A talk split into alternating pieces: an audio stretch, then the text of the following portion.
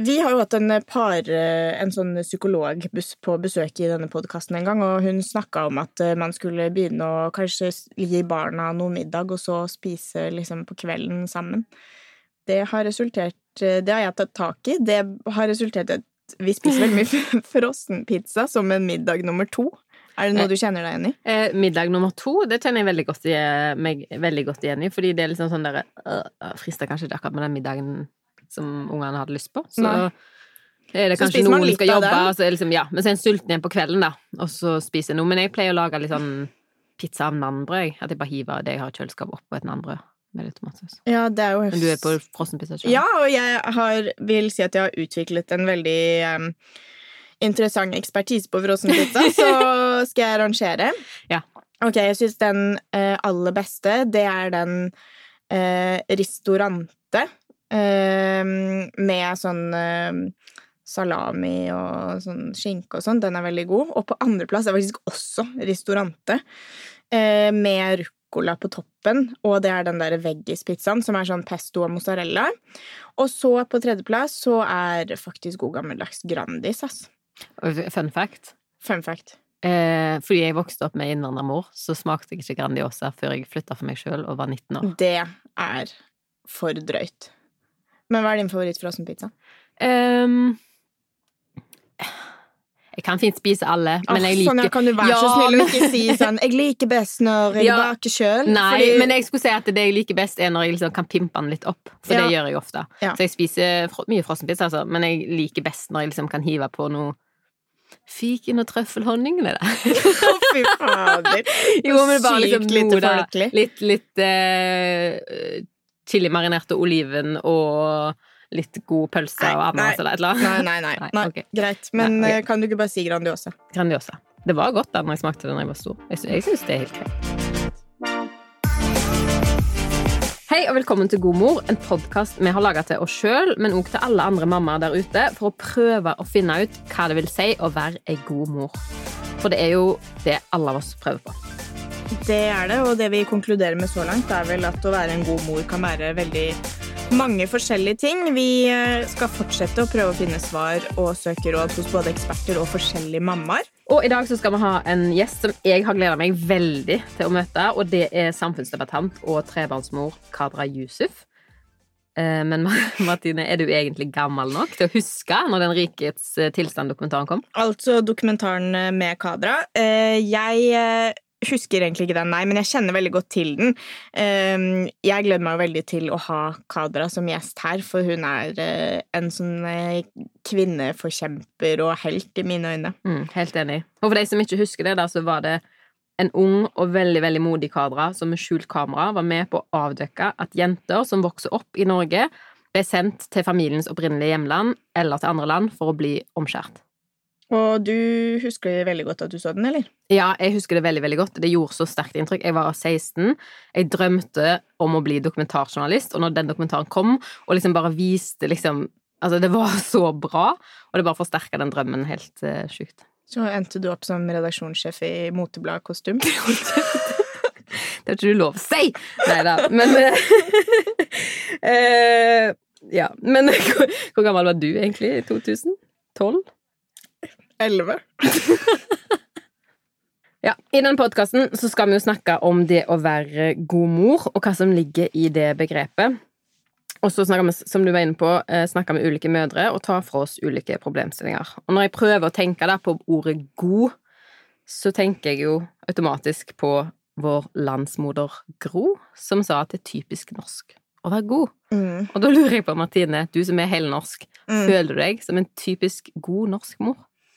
Altså, øh, hvis jeg kan svare på om jeg føler meg som en typisk norsk mor, mm. så tror jeg at øh, For jeg har tenkt veldig mye på det etter at du sa at du skulle stille spørsmålet.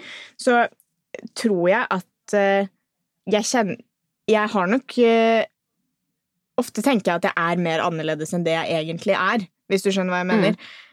Som er litt sånn hardt å innse, da, men man tror jo kanskje at ja, men jeg velger min egen vei, og jeg gjør ting på min måte, og vi gjør liksom vår greie i vår familie. Men når alt kommer til alt, så er vi jo ikke veldig forskjellige fra de andre familiene som eh, døtrene mine går på skole og i barnehage med. Man er jo selvfølgelig litt forskjellige, men det er liksom Det går mye av det samme, og det er jo det eh, Kadra skal snakke litt om etterpå, da, som blir veldig spennende å høre. For jeg har snakket med Kadra om dette før, og hun mm. har noen utrolig morsomme betraktninger av den der typisk norske familien. Og det, selv om man er forskjellig på helt sånn små ting som om f.eks. man syns det er greit med sjokoladekake og ha med det på skolen på bursdag. Noen syns det er greit, noen syns det ikke er greit. og sånn. Det er liksom ikke de tingene der uh, som hun peker på som gjør at vi er så forskjellige. Hun mener jo at vi er veldig like, mange av oss. da. Mm. Uh, det er mer det derre vi legger barna våre ca. samme tid. Vi, vi, har liksom den samme drillen med noen fritidsaktiviteter. Vi har liksom mye av det samme uh, i livene våre, da. Og enda barna våre ikke har på seg nøyaktig de samme klesplaggene, så ser det jo unektelig ganske like ut. Um, ja, men jeg tror faktisk jeg, ja. at det gjelder litt for meg sjøl òg, for jeg har jo vokst opp med mamma fra Latin-Amerika, og jeg tror jo, jeg liker i hvert fall å tro, at det har prega meg veldig, og at uh, jeg er sånn og sånn, men, men um, det er jo her i Norge jeg har vokst opp, eh, så jeg tror nok at jeg eh, liker å tro at jeg er mer spesiell enn det jeg egentlig er. Mm. Og så er det jo sånn at det er summen av arv og miljø som avgjør hvordan blir, og kanskje i aller høyeste grad arv. Så vi blir jo sånn som foreldrene våre, og mennene våre, det blir sånn som svigers.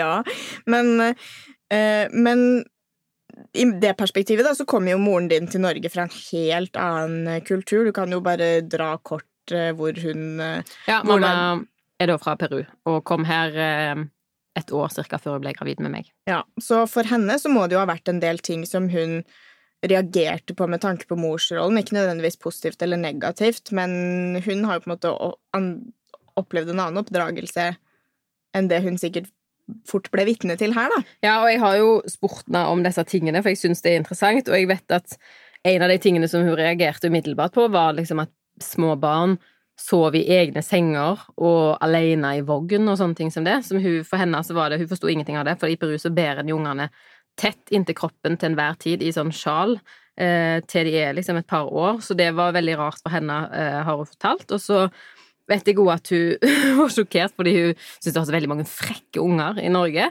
Eh, for ifølge henne da så finnes det jo ikke frekke barn i Peru.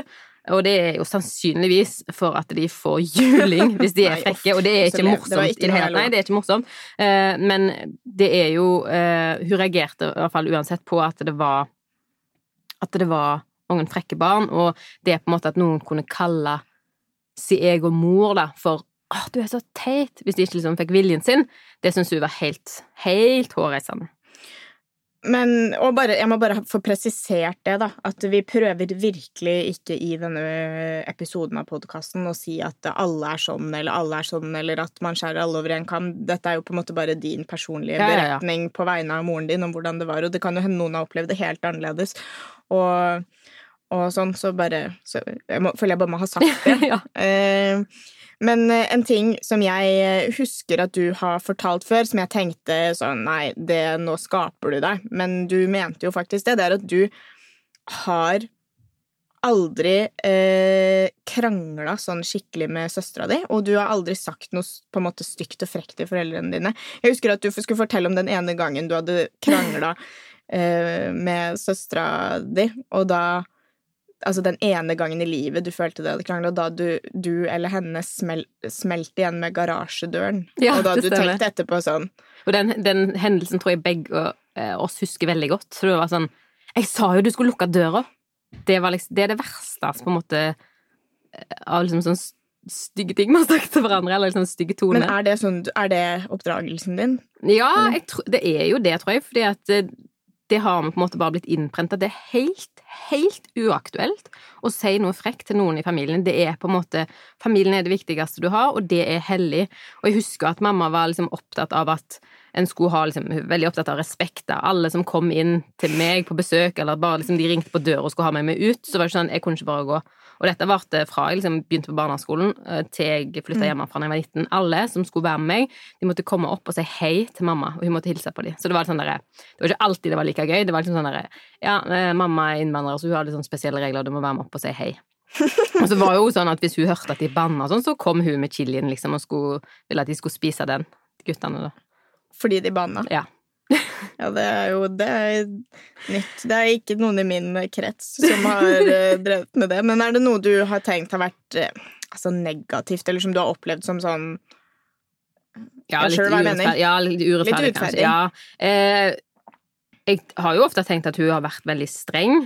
Men det har jo samtidig vært veldig mye kjærlighet. Hun mm. har alltid vært veldig sånn fysisk eh, og veldig opptatt av å på en måte vise hvor mye hun elsker oss og sånn. Så det er på en måte Jeg vet ikke, jeg føler det henger litt sammen, men jeg vil jo Og jeg vil jo på en måte si at i det store og hele så har jo hun gjort en veldig god jobb, både som på en måte innvandrer med tanke på å, på å integrere seg eller assimilere seg, mm. og, og, med oss unger og sånn, men, men eh, jeg ble jo Hun er jo preget av sin kultur, og jeg ble jo lært opp til at eh, Jenter skulle ikke drikke seg fulle, for eksempel. At det var forskjell på gutter og på jenter. Ja.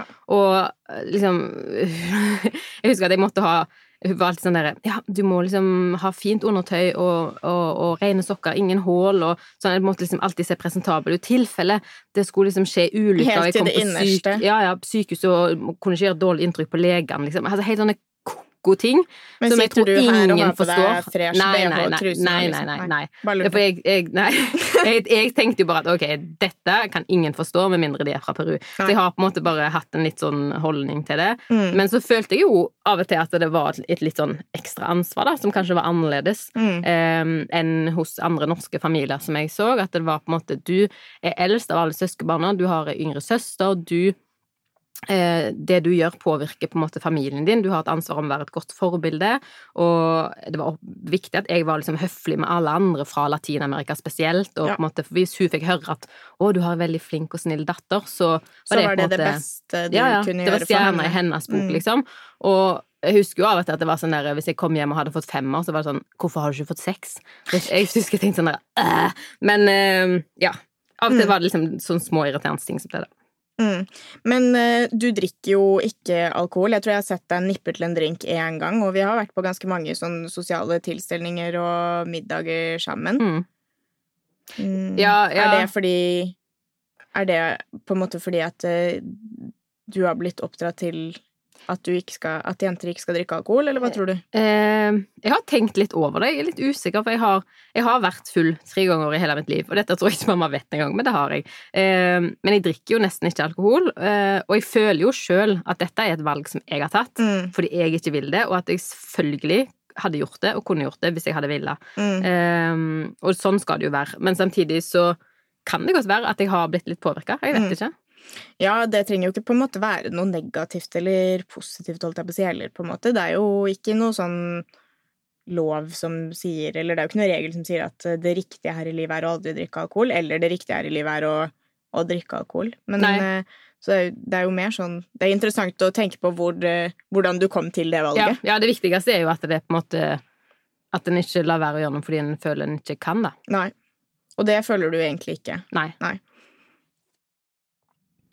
Og så har vi da eh, denne ukens eh, spørsmål fra de som lytter. Og mm, da har jeg faktisk Dette spørsmålet har eh, dukka først opp i kommentarfeltet på Facebook-siden vår, og der tagget jeg det, men du svarte aldri. Ja, og så har jeg i tillegg fått det samme spørsmålet på mail, da. Og det er at du i en episode har sagt at du spiser middag ute. Ja, tror... Utendørs? Eller har du sagt det i et intervju eller et eller annet? Det er flere fall... som har fått med seg at du tydeligvis spiser middag vel utendørs med barna dine. Ja, jeg har merket at det er flere som har lagt merke til det, og det er ja. egentlig bare en sånn praktisk greie som jeg gjør, fordi Men du har... vil ha tips til ja. hva er det du spiser ute? Tar det, eller eh, bare det er egentlig hva Kan du ikke forklare? Ja. Grunnen til at det begynte, var fordi at det ble så mye drit inne. Det ble så mye å vaske etter hver middag.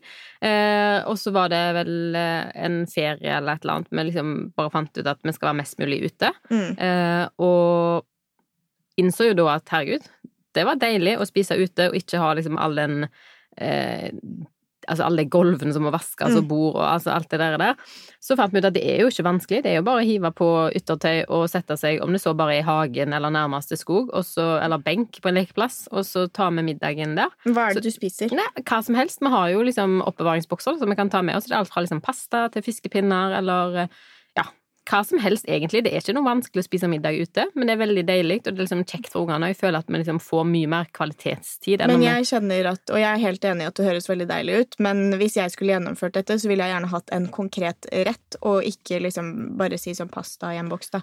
Du må si sånn Hva er det dere gjør? Dere ta, spiser dere ikke ofte liksom fiskekaker Jo, fiskekaker i en burger med liksom grønnsaker inni, salat og mm. tomat og paprika og sånn. Det går kjempefort. Og så har vi litt sånn chili aioli som vi mm. voksne tar på.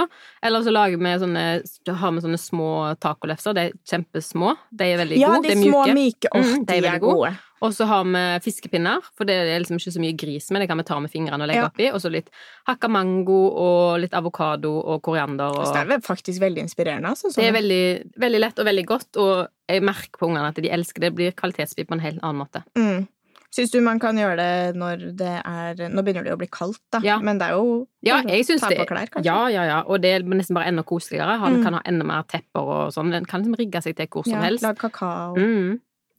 Har en stormkjøkken, det er litt, for litt mer avanserte, så kan en jo steke pannekaker eller sånn, men det er på en måte Ja, det blir litt for avansert. Det er mye en kan bare ta med seg ut. Ja, ja jeg ble jeg, Og ikke minst så syns jeg det høres digg ut, det der med at det slipper å se ut som en slagmark. Og så skal man liksom rydde det, og så er det kveldsmat om en halvtime, og ja. så er man på en, på igjen.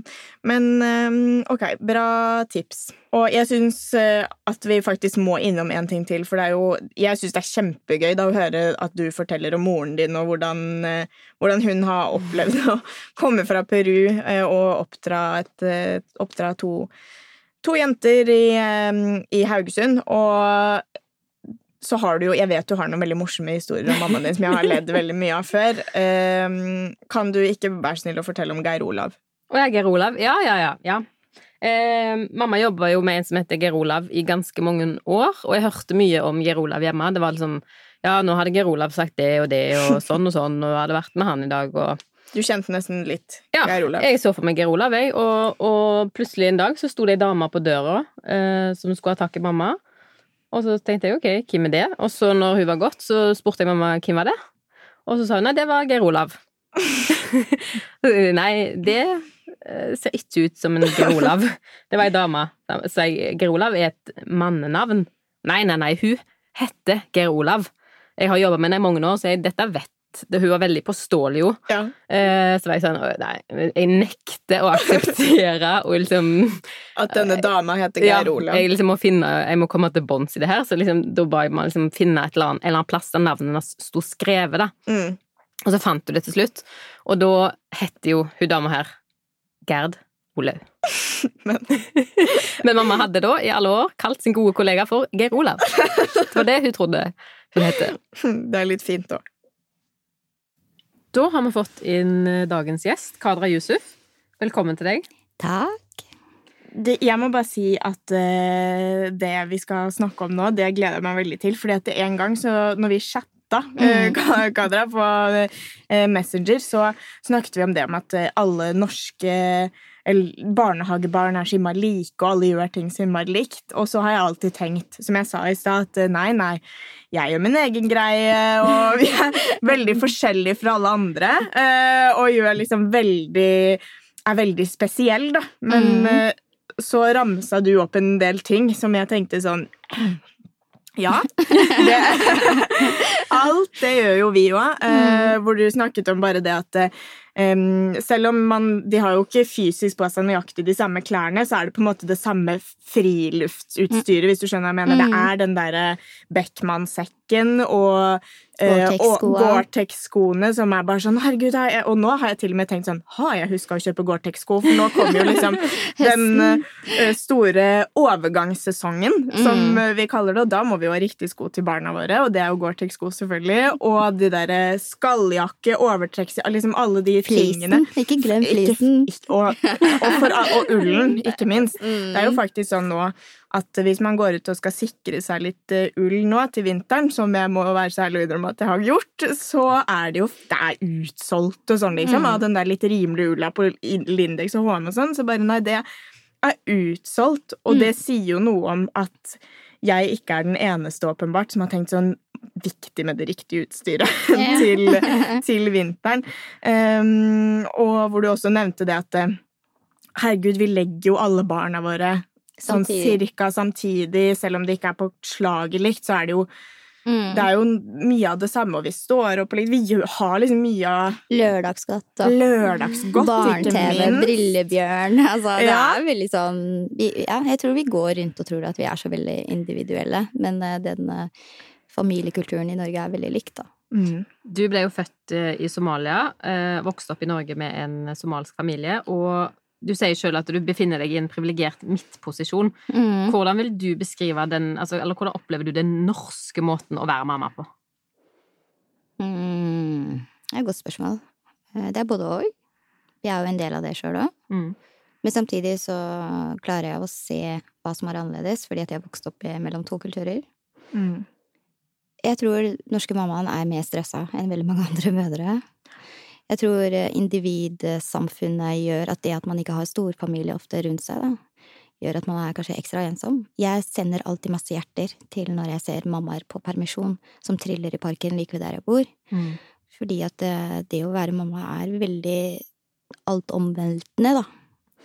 Så, så har man ikke den derre store nettverket som man kanskje har når man begynner å studere, eller er liksom Plutselig er man alene og sitter med et annet liv eh, mellom hendene. Men eh, sånn at eh, Og så tror jeg mm, mammapolitiet i Norge er en av de kjipeste mammapolitiene i verden. Ja, fortell mer om det. Hva tenker du, Hva tenker du om det såkalte mammapolitiet? Altså disse menneskene som har veldig mye å melde om Mm. hvordan Andre gjør andre feil. Uh, utøver sin mammarolle. Mm. Og det er ganske Det er veldig trist, da. Og fordi at det, det tror jeg handler først og fremst om usikkerhet. At man er usikker på seg selv. Og så ser man noen som gjør ting annerledes, og da fucker det litt med huet ditt. Så kan du enten se på det som en sånn Oi, jøss, så rart at du gjør det på den måten. Eller du kan gå i den derre Hvorfor gjør du det på den måten? Herregud, du, du skader barnet ditt, du ødelegger barnet ditt, barnet ditt kommer til å dø. Altså, For bare det å liksom- se noen gjøre noe Ja. annerledes, tar du nesten som en kritikk til at du gjør feil? på en måte. Mm, mm. Og så er man ikke så god på å snakke sammen, så da blir det liksom Ja, jeg, eh, jeg syns Jeg har opplevd mannpolitiet sjøl, både som en liksom offentlig person, men som også sa, i, i områder, og jeg syns det er så kjipt. Hvordan, det er- kan du ikke gi et eksempel på hvordan du har opplevd det selv? Mm, jeg, hvordan det kjentes? Ja, og hva det var, hva som Hvordan Ja. Ja, jeg opplevde det med datteren min, eh, som midterste datteren min, som var seks år, eh, og jeg var i permisjon, så klarte ikke jeg å produsere nok melk, så jeg ga henne tillegg.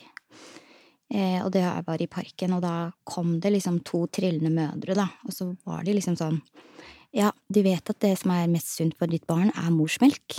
Og så var jeg litt sånn Å ja. Og så i tillegg til det så dro de inn etnisitet, da. De var sånn Du vet at det er eh, grunnen til at nesten ingen barn fra ditt kontinent ikke har allergier, er fordi at alle ammer. Bare sånn. Ikke fikk jeg bare påpakning, men jeg fikk også en sånn der eh, informasjon som jeg strengt tatt visste fra før, men som jeg ikke trengte der og da. Så da begynte jeg å tenke å herregud, herregud, herregud, ikke sant. Og man er såpass sårbar at man trenger liksom ikke den der eh, pekefingeren, da. Nei, det gjør man ikke. Altså, det er jo ja, og så er liksom, det er veldig mange sånn, og det er jo veldig Jeg tror at i en annen situasjon i livet så kan man ta det på strak arm, men når man er i permisjon, så er man så skjør. Jeg kjente i hvert fall på at jeg syntes alt var litt sånn Det skulle ikke så mye til før jeg begynte å grine, da. Mm. mm. Mm. En vil jo gjøre sitt beste, og en prøver jo mm. hele tida å gjøre sitt beste hvis noen liksom pirker de borti deg, og du er så sliten og skjør, som du sier, så ja. Mm. Og det burde alle andre mammaer vite, da. Men hvorfor tror du det har blitt sånn? At vi liksom At vi er så like og skal, absolutt skal gjøre alt så likt? Du var så vidt litt inne på det i sted òg. Ja, eh, hvorfor skal vi det? Eh, jeg tror det er bare én måte å gjøre det på, da.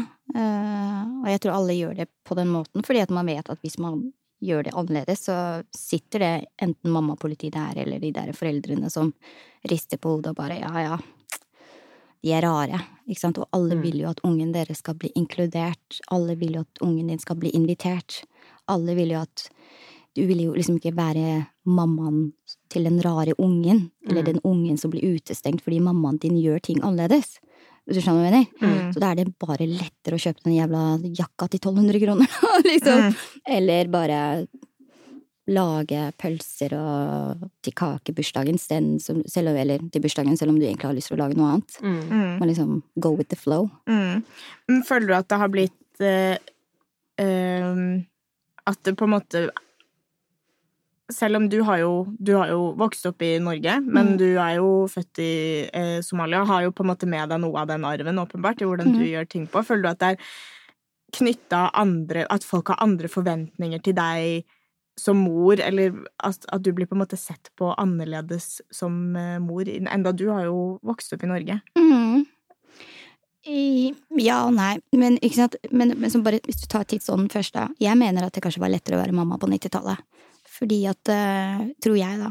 For jeg husker jo selv på alle de bursdagene, eller de bursdagene jeg var på. Det var jo litt sånn opp ned. Det var ikke, alle gjorde ikke ting likt, liksom. Nei. Det var litt mer kaos. Det var liksom litt mer rom for at ok, nå er dere ferdig med kaken, nå kan dere gå og se litt TV, liksom. Mm. I dag så vet vi veldig mye mer om hvordan folk gjør ting. Mm. Vi ser liksom alle in influenserne på vår Insta-konto. Ja, Vi de ser- har jo barnebursdag med liksom full ballongoppsetning og kaker i tre etasjer og sånn. Ikke sant? Og eh, avisene er jo liksom skriver veldig mye om hvordan andre familier gjør det. Fam blader gjør det, ikke sant? Mm. Så man har et bilde av hvordan ting skal være. Det tror jeg ikke man hadde før. Jeg tror alle gjorde sitt, og så var det bare sånn yay. Mm. Så ja, på den annen side, ja, så også er jo Ja, jeg tror at jeg har både Det er både og. Eh, Jeg tror at jeg blir lettere dømt, og så tror jeg også at jeg får større frihet, da. Eh, Til folk, å være annerledes, på en måte? Ja, ja eh, folk, liksom, folk liksom antar at ikke jeg vet bedre, da. det er jo greit, det. Så lenge de lar meg være i fred, liksom. Så nei, jeg vet ikke bedre. Men, eh, men altså, vi er jo egentlig alle enige om at mammapolitiet i Norge, de er kjipe. Mm. Ja, det er vel sikkert. Men så føler jeg jo at uh, vi sitter jo, eller de, uh, har mye hardt å melde fra sofaen, uh, Mm. og når det ikke er face to face. Mm. Hvordan tenker du at vi er som medforeldre i samfunnet? Ja, det er litt spennende, sånn, for du sa jo at man Det er jo ikke det der store Vi har jo ikke det store Du er jo ikke raised by a village, på en måte. Mm. Det er jo veldig få norske barn som blir det. Mm. Man er jo liksom vokser opp i sin familie med sine Mm. trygge rammer, og det er jo både litt sånn tabu å blande seg i andres barneoppdragelse, for og det er også eh, Ja, det er uvanlig, da, på en måte. Det er jo veldig få ganger at eh, min datter har blitt irettesatt av noen andre, hvis det ikke er liksom på skolen eller sånn og sånn, da, og det er jo veldig sjelden jeg gjør det med andres barn òg. Det er nesten sånn, tror jeg, at man forsikrer seg om at du må bare si ifra til henne. Så hvis, eh, Ja. Ja. hvis du syns hun gjør noe dust når hun er på besøk, så er det helt greit at du sier ifra. Mm. Ja. Ingen gjør jo det. Så føler jeg litt sånn i barnehage og litt sånn nå, at det er en, hvis det er liksom noen som gjør noe rart, så kan foreldre liksom snakke på ryggen at ja, det er sånn og det er sånn. Mm. Mens en ikke er så flink til å mm. på en måte Hvis en har noe å melde, da, eller noe en er bekymra over, og si det face to face. Mm. Ja, man gjør ikke det. Man Nei. snakker vel ikke så mye Ja, og så tror jeg liksom det å være foreldre i dag er mye mer Det er mer sånn presti... Altså ikke prestisjeprosjekt, men det er noe man skal prestere. Mm. Så det er klart at hvis du irettesetter barnet mitt, så vil jeg jo ta det personlig. Eh, Mm. Ja, da er det noe du har gjort. Da har liksom jeg som mamma gjort noe feil fordi Ja. mitt barn krever Ja. irettesettelse fra noen andre. Mm. Da blir det på en måte sånn oi, og det vil man jo ikke gjøre. Så man går litt sånn rundt grøten. Men jeg husker det var en gutt som eh, beit eh, rundt i barnehagen, og da var liksom alle enige om at det må, de må, de må komme fra et sånn merkelig hjem. Kan jo ikke bare være at han var i en alder der han ikke klarte helt å uttrykke seg og bare ville bite eller få ut frustrasjonen. Nei, det var sånn da liksom det folk har hviska om det. At ja, nei, altså hun mammaen jobber jo så mye i turnus, stakkar, han lille gutt. Altså, det er sånn, og det istedenfor å gå bort til en mammaen og si at du, vet hva, sønnen din beit datteren min. Eh, hva skjer? Mm. Ikke sant? Da kan vi be pedagogen i barnehagen om å steppe inn. Så blir det bare en sånn snakkis, da. Og det er det jeg hater mest, da. Med Mm, hele mm. den uh, mamma, politiet og foreldreklubben. Mm. Mm. Ja, at den er egentlig kanskje litt feige eller rått seg sammen, eller Ja, og så sier man jo det for å få føle seg selv bedre, da. Mm. Litt sånn ser du det jeg ser nå? Altså man søker etter en form for bekreftelse, da. Mm. Ikke sant? Vi er gode foreldre, de er helt elendige, liksom. så det blir litt barneskole, da. Men jeg, jeg har jo vokst opp med mamma som er fra Peru, Mm. og har hatt liksom en sånn peruansk storfamilie rundt meg når jeg har vokst opp, selv om jeg er på en måte født og vokst opp i Norge. Men jeg føler jo at, at jeg har tatt med meg veldig mye av det i min måte å være mamma på. Og vi snakket litt om det i sted, Martine, at det, det kan godt være at jeg føler det mer enn det som egentlig er reelt, fordi det er jo i Norge jeg er mamma, men jeg, jeg føler i hvert fall at jeg har med meg noe annet da, som skiller seg litt fra det norske. Som hva da, for eksempel, tenker du? Nei, at, at eh, vi er Altså, familien er ekstremt viktig. Det er oss, på en måte, Mhm. som betyr noe. Eh, vi skal ha respekt for hverandre, og vi er veldig Har vi snakket om det at Sonja for eksempel aldri har krangla med søsteren sin? For det, er bare sånn, det, får du, det har du aldri fått lov til. på en måte. Nei. Eller du har bare sett, det gjør du ikke. Nei. Søsteren din er søsteren din, hun krangler du ikke med. Oi, Ja. spennende, da. ja, og vi er på en måte Nei, det er liksom bare Jeg føler bare at det er noen ting som er Som jeg har tatt med meg fra mamma. At måten mamma har vært mor, mor på for meg, og preger måten jeg er mor på for Mm. mine. Er det Mm. noe du på en måte kjenner på òg? At du har tatt med deg noe av den somaliske måten å, å være familie eller mamma på? Ja, absolutt. Um, det å spise sammen, Ja, Det er det er jo kjempeviktig. det er kjempeviktig i kulturen min. Mm. Det er liksom en Ingen spiser alene, da. Mm. Um, og det å dele er veldig viktig. Ja, Men ingen spiser alene. Ja, det er derfor jeg blir så sur når Arild skal gå og ta seg mat uten meg. Det ja, litt. det er så ens. Ja. Ensomt å spise alene. Det er litt deilig òg, da. Det er så norsk, ass. Og alle bare Å, Jesus. Ja, men, ja, men jeg bare spør på ekte, fordi jeg lurer. Men, men at, man, at, så man, at det er viktig for at på en måte familien samles Mm. spise middag, for eksempel. Ja, det er veldig viktig. Vi spiser alltid middag sammen. Ingen får lov til å Og jeg har en 15-åring eh, som er eh, veldig opptatt av YouTube og Hva heter den derre asiatiske musikkformen? Um, åh, Jeg har ja. ikke 15 år, altså. Jeg Ja, vet nei. Ja, Nei, i Nei, hvert fall. eh, Og veldig, veldig YouTube. Og hun har jo sterkt ønske om å sitte på rommet sitt og spise med en varm bollesuppe og se på YouTube. Ja, Mm. Og det er jo vel den største diskusjonen vi har hjemme hos for oss. Det, Ja. det er ikke, det, hun får ikke lov til det. For det er helt uaktuelt. Det er helt uaktuelt. Mm. Eh, Så det å sitte med bordet, spise sammen med oss, snakke, og hun sitter og himler med øynene halve tida, Ja. men, eh, men, men det er eh, ja. Og det er bare sånn, det er helt uaktuelt for deg å fire på det. Nei, jeg gjør ikke det. Nei. Mhm. Ja, det er veldig interessant. Og så eh, Jo, altså det å mm, eh, Man er jo ikke sant, Apropos det, jeg tror der er liksom kulturene litt like, da. At man, man oppdrar ikke barnet sitt alene, man oppdrar det i fellesskap med andre, da. Mm. Sånn at jeg kanskje har litt sånn større Jeg har sånn større aksept for uh, freestyling parenting, som jeg kaller det. Mm. Og så at uh, hvis det funker for deg, kjør på. Mm. Mm. Mm, ja. Vi snakket jo også om at, eh, at eh, moren din, eh, Sonja, hun er jo en direkte dame. Og det er jo du også, Kadra. Ja, mamma sier ting rett ut, du skjems aldri, og av og til så tenker jeg sånn der, Har jeg tenkt sånn derre øh, Kunne du Mm. ikke liksom bare til lærere eller til andre liksom, venner av meg eller sånn, sier ting rett ut? Men tenker du at det er kulturell greie? Det er ikke noe Det fins ikke kanskje en eh, kultur for å liksom pakke ting inn. Mm. Det har ikke vært nok pedagoger, pedagoger i den spanske kulturen, skulle jeg si. Eh, Men eh, det å si um, direkte tale er noe jeg absolutt har vokst opp med. Og le masse, da. Alt er, alt er hilarious, på en måte. Um, men det å le av hverandre også, ikke ta seg selv så Mm. høytidelig. Nettopp fordi du kommer fra en kultur der i hvert fall i stor del av min oppvekst så har det vært krig, ikke sant. Det har vært, folk har vært på flukt, det har vært nye ting. Sånn at du kan på en måte ikke holde alt inni deg. Så det å tulle og er en måte å bearbeide ting på. Mm. Eh, Det å tulle med andre er liksom en måte å få ting ned på. Mm. Eh, Sånn at det, det er en veldig stor del av den somaliske kulturen. Folk ler veldig mye. Men det med å direkte tale syns jeg er, og som jeg sa til deg i går, dette det å ha tre døtre har vært i hvert fall veldig viktig for meg å- at de skal ta med seg det inn, da, i deres oppvekst. Mm. Fordi at det at jenter skal liksom hele tiden passe på å pakke inn Mm.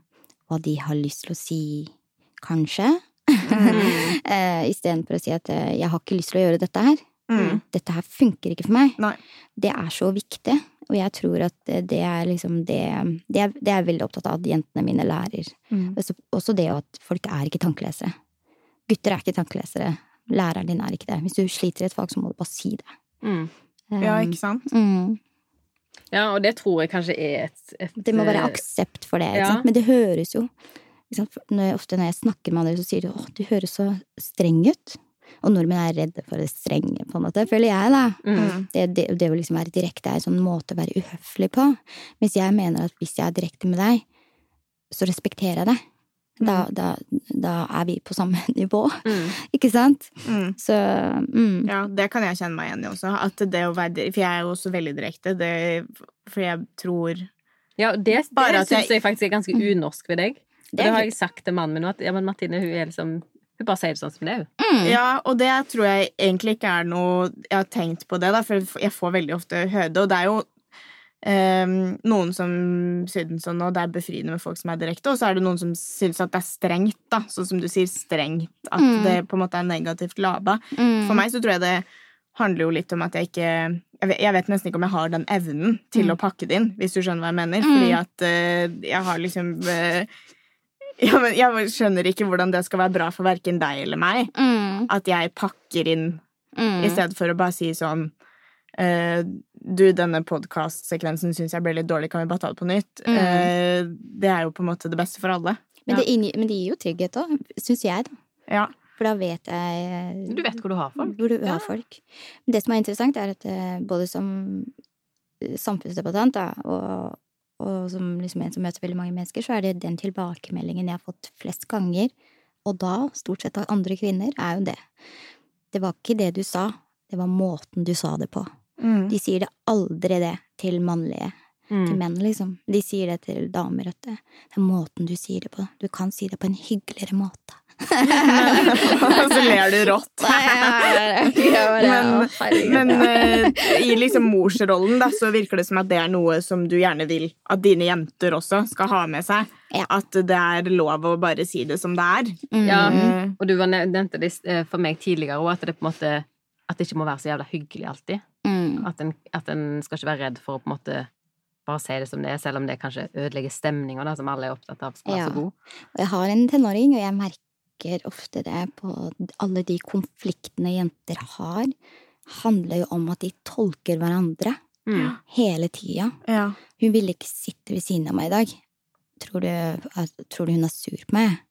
Ikke sant? Istedenfor å gå bort til henne og si du, hva er greia i dag? Ikke sant? Mm. Ja. Det handler ikke nødvendigvis om deg. Det kan Nei. hende at hun bare har en dårlig dag. Mm. Eller nei, jeg vil ikke ta følge med deg på vei hjem til skolen. Altså allerede i barneskolen så begynner jenter å tolke andre jenter. Og det er ganske spesielt, og det tror jeg har litt å gjøre med at vi liksom oppdrar døtre på en helt annen måte enn det vi gjør med gutter. Sånn at eh, jeg liksom Når liksom datteren min har masse venninner rundt seg, og de bare ja, jeg, tror hun, 'Jeg tror hun tenker det', så det, dere sitter jo på den jævla telefonen hele tiden. Kan ikke dere bare sende henne en melding og spørre 'hva er det du tenker på'? Istedenfor Ja. å sitte der og bare 'jeg tror hun tenker på det'. Altså, ikke sant? Så jeg, jeg, jeg, jeg syns det vil gjøre veldig mye for jentesyken, da. Hvis man Mm. lærer unge jenter fra tidlig alder av å Å si ja, det Mm. som det er. Ja. spør og still spørsmål, og, og på en måte Alt is not about you. Mm. Mm. Ja. Men um, det å komme deg som eh, mor til et helt nytt land, Mm. eh, det er det jo mange som gjør. Altså, du har med deg en helt annen kultur, og noen har kanskje med seg likestillingsverdier som er helt way off det som eh, er her i Norge. Eh, har du noen tanker om liksom, hvor, hva bør en gjøre for å prøve på en måte å orientere seg, eller hvordan skal en forstå hva som er på en måte rett, da? Ja, det er jo det er en del ting som er veldig spesielt for Norge, da. At man trenger jo ikke å reise langt før man skjønner at det er litt, litt norsk. Det at eh, barn har rettigheter, og barn er i kraft av seg sjøl. Mm. Vi eier ikke våre barn, sant? Eh, og det er I Somalia så er det sånn Det er Gud, det er familien, og det er barn. Og du er da dine foreldres eiendom, på en måte, da. Du skal adlyde dine foreldre, du skal Ikke sant? Så det å komme hit, og så kommer det plutselig en institusjon eller noen ovenfra som sier at hør her, denne ungen bør begynne i barnehage. Mm. Denne ungen har lov til å si hva han mener. Ehm, Du kan som foreldre ikke gjøre det mot ditt barn fordi dette barnet er seg selv. Det er klart at det gjør jo noe med hele den måten da man har oppvokst i flere generasjoner, sant.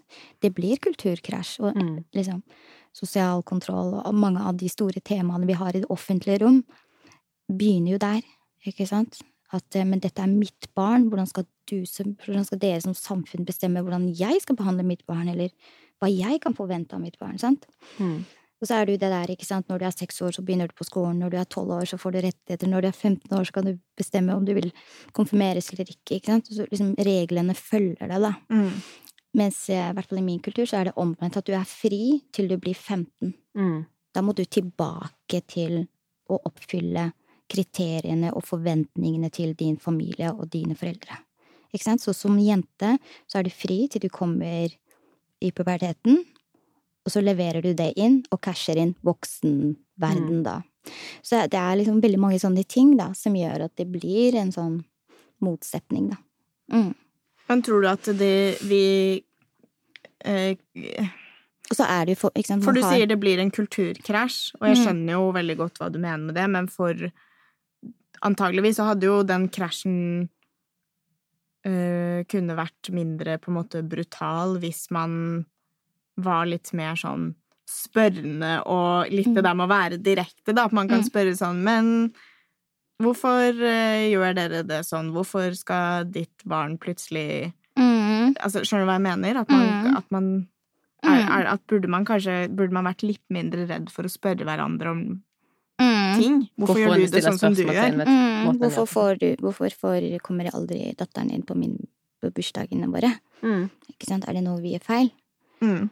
Da åpner du en, et spørsmål, da, eller du åpner et rom. Eh, og det, det, er, det kan man absolutt gjøre, men jeg tror liksom nettopp fordi at man ikke reflekterer over hvor annerledes det å oppdra barn i Norge er i forhold til veldig mange andre land, så tar man veldig mange ting for gitt, og så rister man på hodet når folk ikke får det til, eller Mm. folk ikke er der, og så blir det bare en sånn evig sirkel, og inni der et eller annet sted, så sitter det en eller annen gutt eller jente, da, som aldri får de riktige nøkkerne til å låse seg inn i samfunnet. Sånn at det liksom, det sånn, kan være en kjip sirkel, mens du har andre foreldre som prøver, da, som sånn, okay, hva, som prøver å navigere, hva, hva er det man gjør her, hvorfor skal man gjøre det på den måten? Ehm, jeg, jeg tolket en gang for en pappa på en sånn videregående skole, og han spurte meg, for vi var naboer, og så kom jeg dit, og så sier han studieveilederen at ja, han er skikkelig flink til å tegne og sånn, jeg anbefaler at han tar noe tegnegreier videre, liksom. Og han pappaen bare nei, nei, nei, nei, nei, han skal bli ingeniør. Og så sitter han studieveilederen og bare sånn, han har ikke lyst til å bli ingeniør, han bør fortsette å tegne hvis han har lyst til det. Han bestemmer ikke hva han har lyst til, jeg bestemmer hva han har lyst til. Og da så du bare at han, studieveilederen var så, så langt unna å ringe barnevernet, ikke sant? Mm. Han skjønte jo ikke det. Istedenfor å liksom tenke at ok, dette er familiens store sønn. Mm. Eh, dette er liksom nøkkelen for den familien å komme seg inn. De har drømmer og forventninger, og det er mange andre også som forventer noe av denne gutten, da. Så blir det, ikke sant, skjønner du hva jeg mener? Så det Mm. blir litt sånn rart, da. Så det er liksom, der ser du hvor annerledes folk tenker. Så at du skal bare tenke på deg, deg, deg her hjemme, her i Norge. Mens andre steder så skal du tenke på veldig mange andre enn deg sjøl. Mm. Men noen klarer heller ikke å gi slipp på, Ja. på ting som er på en måte kan være veldig, veldig dårlige sider av en, en kultur. Sånn alvorlige ting som omskjæring, barnehijab, tvangsekteskap, sosial kontroll.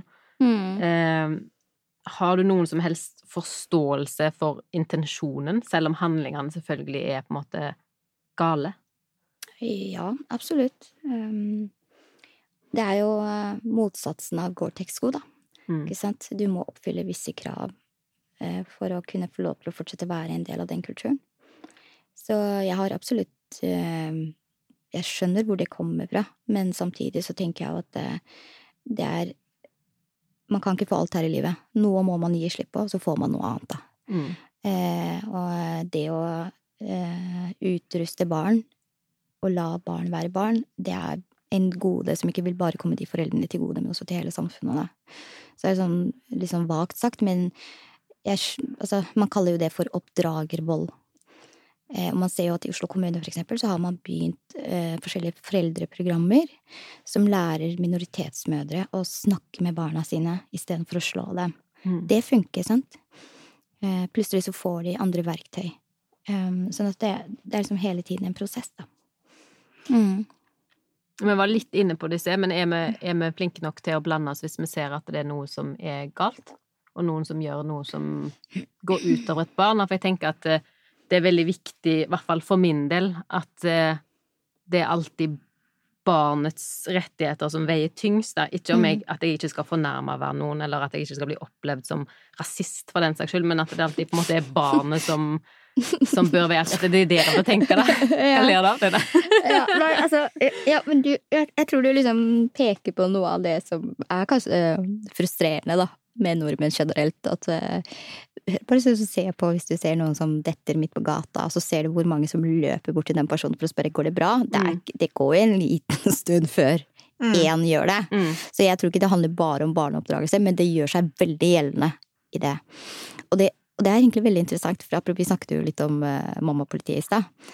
Og hvis du er ute på sommeren med en barnevogn, og du tar en helseteppe over, hva skjer da? Oh no. Mm. Ja, ikke sant? You didn't. Hvis en mamma klapper til sin eh, ufys, det hun føler som en ufyselig gutt midt i en butikk, hvor mange er det som går bort til den samme mammaen og sier at hei, oppdragervold er ikke bra, Mm. du kan ikke slå barnet ditt. Det er jo ingen, sant?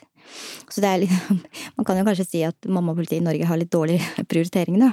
Eh, Eller altså at man kanskje bruker energi på ting som ikke er så big deal, mens man de viktige tingene, de viktige rommene, er man litt påpasselig med å gå inn, da. Og det igjen, det er jo Folk syns det er ubehagelig og, og vanskelig, liksom.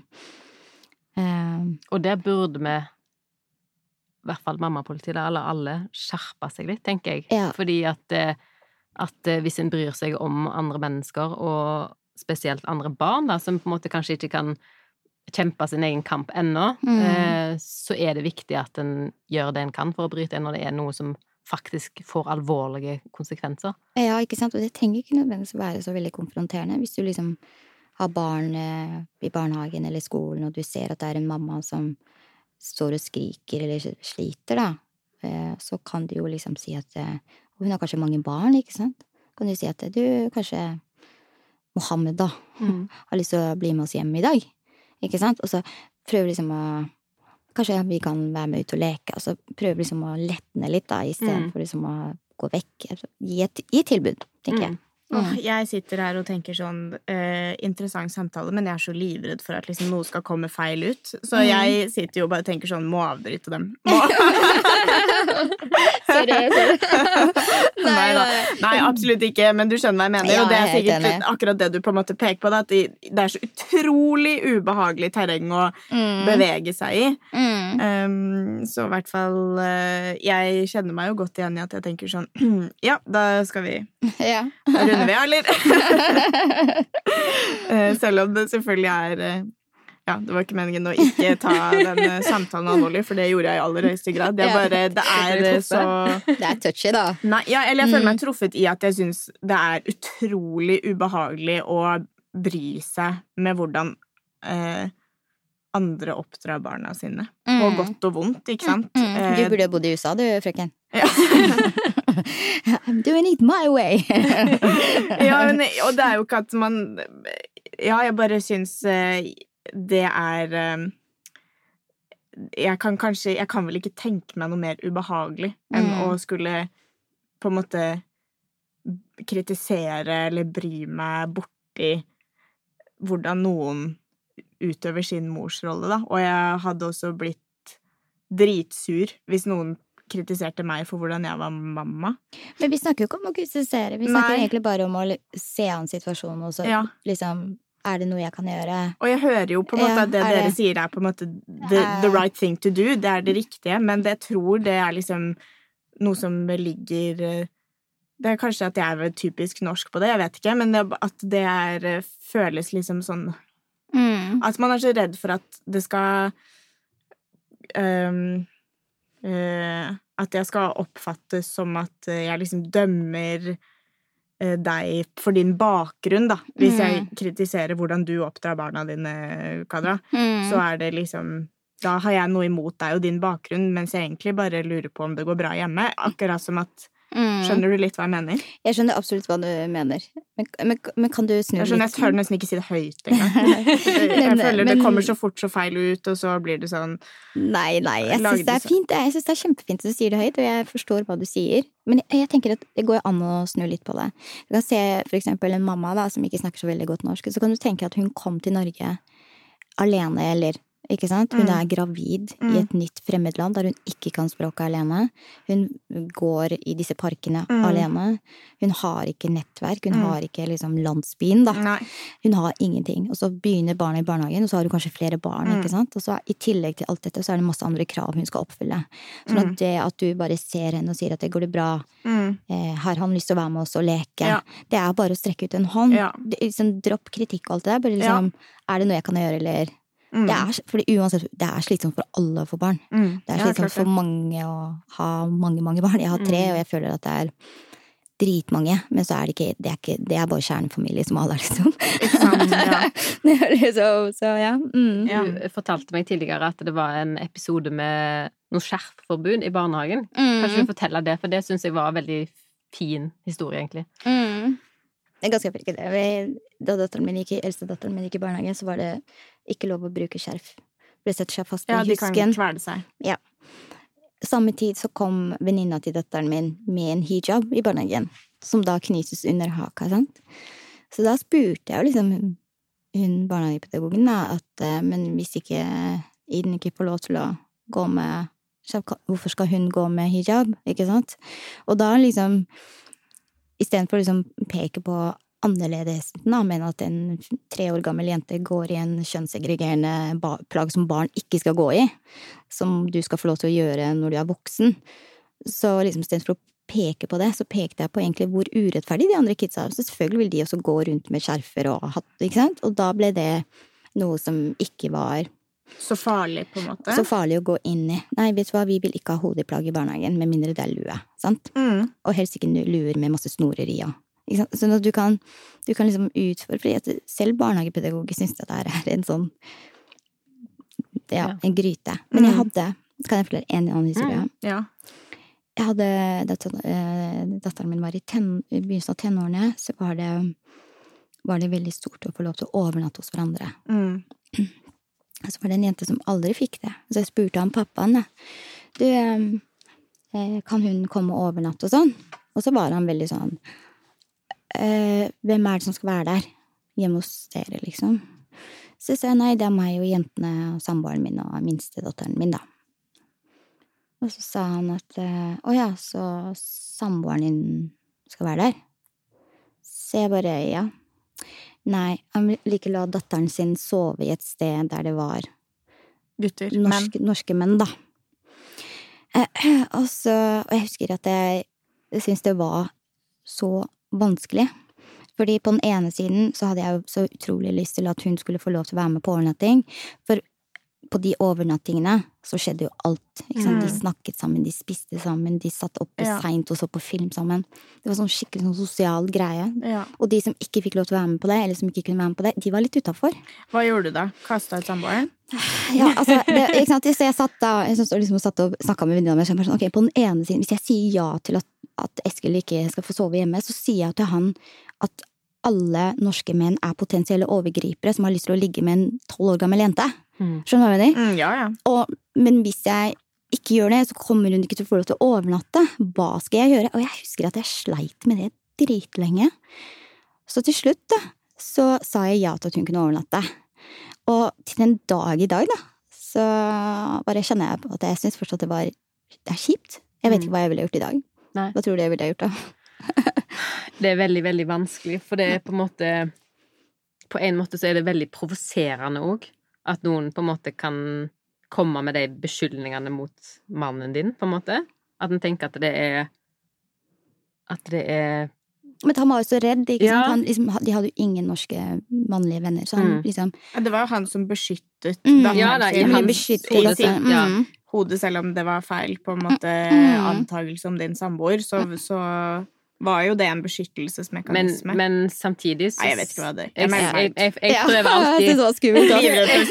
Jeg prøver liksom alltid å tenke at det er på en måte det barnet som er på en måte viktigst. Så jeg Ja. føler jo at du gjorde det rette. Fordi at eh, selv om det på en måte ikke Det var jo ikke du som skapte den situasjonen. Det ville jo på en måte uansett gått utover henne hvis du hadde sagt nei. Mm. Eh, så jeg tenker at det var rett. Hvis noen overnattet da. hos Elena, altså din yngste datter når hun var Mm. litt eldre, og så var det sånn ja, da må Felix og Arild, altså mann og sønnen Ja. din, ut. Ja. Det? Ja, det er Ja, liksom jeg, noe med hadde, jeg syns det har vært skikkelig vanskelig, og jeg hadde blitt uh, sint på en måte. Og, Men han sa jo aldri at de måtte ut, han måtte ut. Han sa bare Nei, det han at han bare- ville ikke Nei. at eh, datteren hans skulle Nei. sove i et sted med, der det var norske Nei. voksne Ja. menn. Men jeg det var hans sikkert setning, og da ble jeg litt sånn oh my god. Ja. Bare, Ja. ja, ikke sant? Men ja, Ja.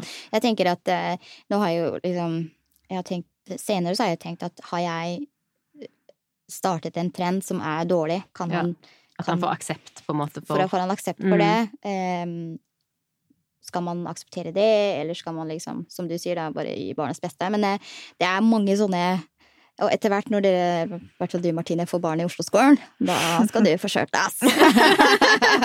så det bare Da kan vi ta den samtalen! Det blir ikke veldig mye sånn 'Å, jeg har lyst til å melde meg ut'. Nei, men det er helt eh, det er, Jeg er på en måte fascinert eh, av meg selv nå, fordi at det er så få temaer som jeg syns det er ubehagelig å snakke om, og i nesten, i nesten alle settinger så føler jeg meg veldig sånn trygg i hva jeg mener, og hva jeg eh, og hva jeg står for, og, ting, og at jeg på en måte kan si ting veldig rett ut, da. Men eh, men eh, ikke, av en eller annen grunn så ikke på det temaet her. Og det er nok bare en sånn frykt for å bli oppfatta som om jeg mener noe jeg ikke mener. Mm. For jeg syns det er vanskelig å kommentere liksom enkeltsaker jeg, jeg tror det er at jeg syns det er vanskelig å liksom mene noe om enkeltsaker uten å høres generaliserende ut. Og jeg tror Og det er bare, det er bare at uh, idet man høres ja, sånn generaliserende ut om disse temaene, så blir det så innmari ille, da. For, Mm. føler jeg, og så er det Mm. sikkert eh, på en måte noe jeg At jeg overdriver. Men det, jeg tror ikke at jeg er den eneste som tenker det. Mm. Det er det, har, det tror jeg du har helt rett i, og det er veldig trist, egentlig. For dette, jeg tror at hvis vi skal få til dette multikulturelle samfunnet som vi alle lever i, så tror jeg at vi må tørre å snakke sammen, og tørre å tråkke hverandre litt på tærne. Mm. Og tørre å feile. Mm. Det å si feil ting er ikke nødvendigvis Det kan man lære av. Mm. Eh, og jeg tror det er veldig viktig å lære neste generasjon det at det å bra, barke sammen, det er litt si noe dumt, Mm. er bare menneskelig. Eh, så, så jeg har absolutt respekt for det, Martine, og jeg syns det er veldig kult at du er ærlig på det.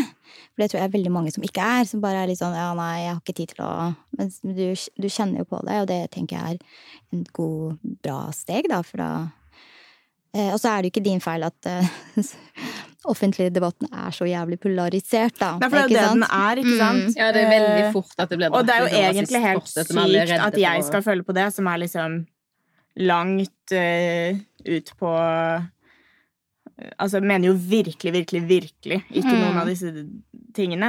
Mm. Eh, jeg er jo på en måte så liberal som det går an å bli. Mm. Og likevel så Ikke sant? Og da kan du tenke liksom at den berøringsangsten, den, den liksom går inn i veldig viktige temaer som strengt sånn som mødrehelse, minoritetshelse, Mm. kvinnehelse. mm. Ikke sant? At man ikke går inn i det og snakker høyt om det. Um, eh, sex etter fødsel for kvinner som har blitt omskåret, for eksempel. Ikke sant? Hvordan er det? Traumer. Det er veldig Mm. mange sånne områder som vi ikke kan snakke om fordi at man er så redd for å si noe feil og stigmatisere noen, eller Mm.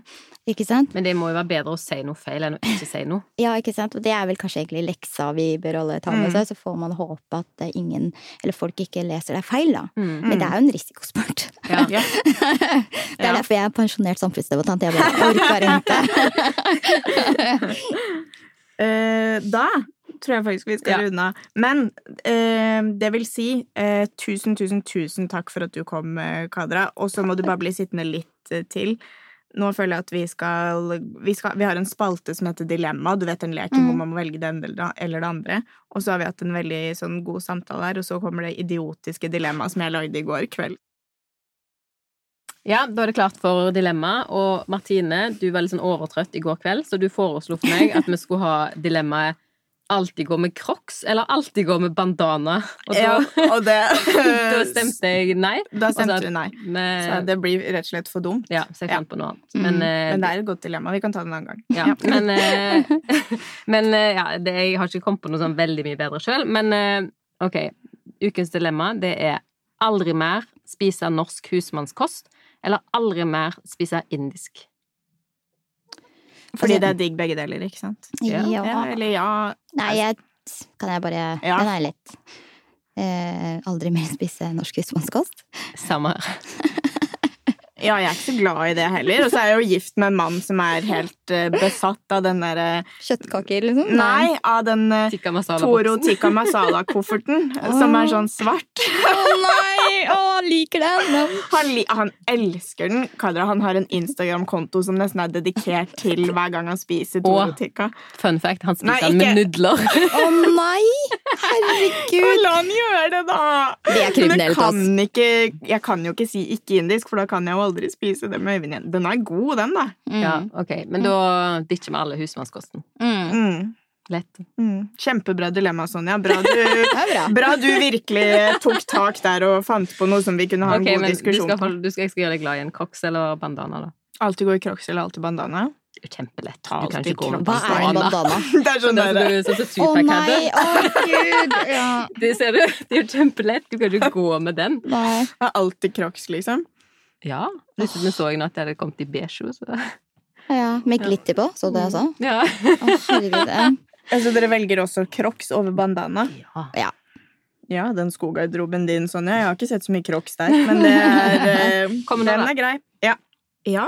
Da er vi jo egentlig ved veis eh, ende for denne gang. Men eh, skal vi si, har vi lært noe om å være god mor med å, etter å ha snakket med Kadra? ja, absolutt. Eh, føler du det? Jo, jeg, eh, altså episoden heter jo god, altså heter Minoritetsmor.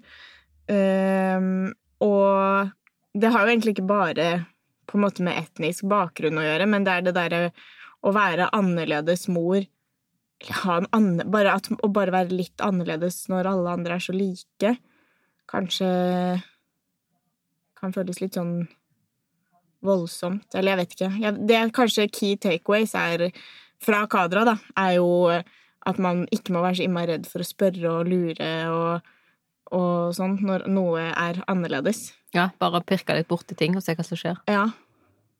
ja. Men, men fra alvorlig til ikke så alvorlig, holdt jeg på å si. Du må bare Jeg føler vi må avslutte med at du forteller min favoritthistorie om din mor. Din veldig eh, direkte, rett fram mor fra Peru, eh, som ikke legger noe imellom. Nei, eh, det, noe, det er jo faktisk en av fordelene med å ha en innvandrermamma. Eh, det tror jeg alle kan kjenne seg igjen i som har det, at de sier, sier veldig mye løye. Eh, det har jo litt med språk å gjøre, og på en måte måten en er på. Ja. Og mamma er jo en veldig sånn ordentlig dame, egentlig, men hun sier ting rett ut. Mm. Eh, og hun jobber jo med barn, eh, og noen av de er jo frekke til hennes eh, store eh, Forskrekkelse. Ja, nei, hun er blitt vant med det nå. Men, eh, men det var i hvert fall en gang det var en unge som sa 'fuck you' til en sånn pen eldre dame, eh, som da kom bort til mamma etterpå og var litt sånn 'Du, jeg vet egentlig ikke hva fuck you betyr, jeg. Jeg skjønner jo at det er noe stygt, men, men hva betyr det egentlig?' Og da ser mamma opp på henne, for mamma er jo bitte liten, og så er det sånn 'Det betyr knull deg sjøl'.